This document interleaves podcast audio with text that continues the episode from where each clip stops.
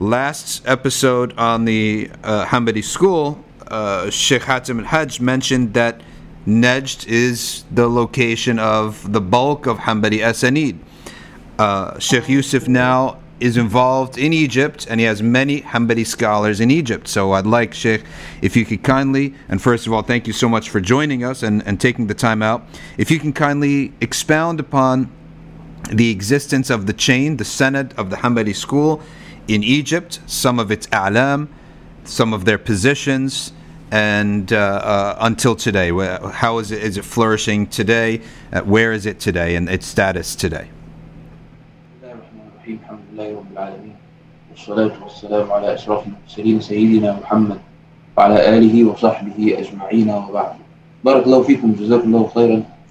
for having me. Uh, the Hanbali Mazhab, um, it is claimed to be a little bit different from the other madhab. There is no book in fiqh that has been authored in the madhab to tell us about the izdihad of Imam Ahmad radiallahu anhu. It's not like the Shafi'i madhab, for instance. We do not have something like muatta in the Maliki madhab. We do not have many mujtahideen at the time of Imam Ahmad radiallahu anhu, like the Hanafi madhab. So it's uh, based on the isnad. There is nothing in the Hanbali madhab that goes without isnad. That's why we have a lot of uh, Hanbali muhaddithin in the madhab that are that were serving the madhab. The issue of the isnad is a little bit uh, problematic since uh, at the time of uh, Muhammad ibn Abd al-Wahhab, and uh, although the madhab has been uh, established in terms of uh, the relied on upon position of the madhab here in Egypt by uh, great Mashaykh like Ibn al-Najjar, al Buhuti, al Khalwati, the golden chain of the Hanbali mazhab. Uh, al Buhuti, al Khalwati, ibn Qa'id al-Najdi, who was an Egyptian scholar, and uh, Ibn al-Aud al-Mardawi, who was also an Egyptian scholar. At some point, we do not really find any traces of the Hanbali uh, or the Egyptian isnad of the Hanbali mazhab.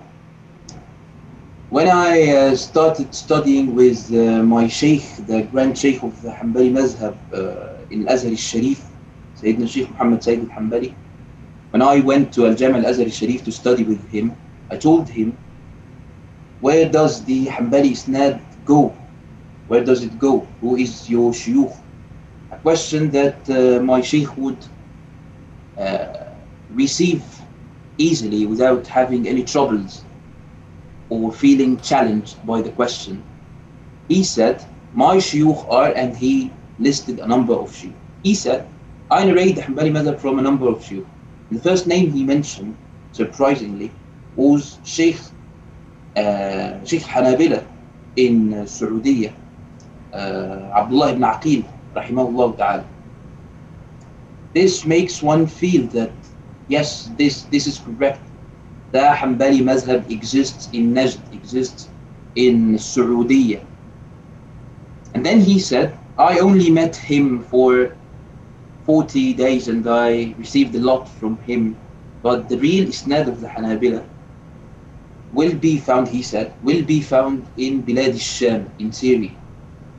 Then he listed the number of shuyukh that taught him in al Jami al-Azhar, the number of shuyukh that al-Azhar al-Sharif imported from Bilad al-Sham, from Syria. We have, I am in the end, I am a man of hadith. I'm, I'm, I'm not sure why I was taken to fiqh at some point. I had to, because the Hanbali mazhab doesn't really have a lot of people who uh, defend it well when it comes to showing the real Hanbali mazhab. I had to, because my uh, Mashaykh uh, commanded me to do so.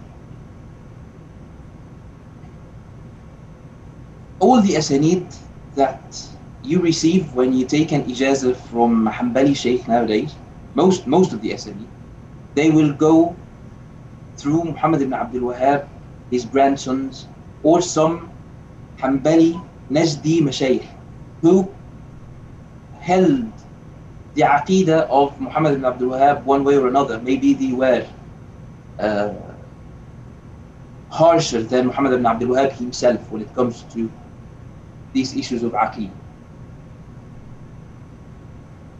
But we have what I call a clean isnad, and when I call it clean isnad, this is because I do not like the Aqidah of Muhammad ibn Abd al-Wahhab, and I do not like calling Muhammad ibn Abd al-Wahhab or his uh, students or his companions in general, his ashab in general, uh, Hanbali scholars. And they said in general, so some of them can be Hanbali. This clean isnad goes through Bilad al-Sham in the family of al-Shatti. Shatti was a great scholar in the Hanbali Mazhab. He had an Hashiya. He had a Hashiya on Ghayat al-Muntaha, al Jam al-Azhar al-Sharif, one of the most important books in Mazhab. And this family, the family of al-Shatti, they kept and preserved the Hanbali isnad.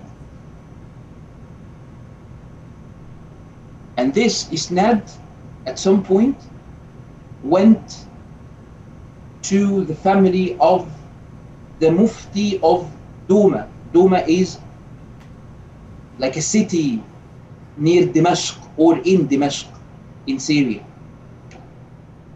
And this is the isnad that my Shaykh received from the grandson of the Mufti of Duma. That goes to the rest of the A'imma of the Hanbali Madhab, every one of them, including Shaykh al-Islam Taymiyyah himself, without passing through Muhammad ibn Abd al-Wahhab. This shows you that there are many Hanbali asanid other than the isnad that goes through Abdurrahman ibn al, ibn al-Hasan, the grandson of Muhammad Abd al-Wahhab. This is one thing when it comes to the narration of uh, the Hanbali Mazhab. But you know that a lot of the scholars, especially the Azhari scholars, they do not really care about the issue of the isnad when it comes to the isnad according to the meaning of, of it in ulum al-hadith. They care more about al-talaqi, taking, receiving al-ilm from the shaykh, regardless of giving you an ijazah or following the protocol of narrating what you received from the shaykh.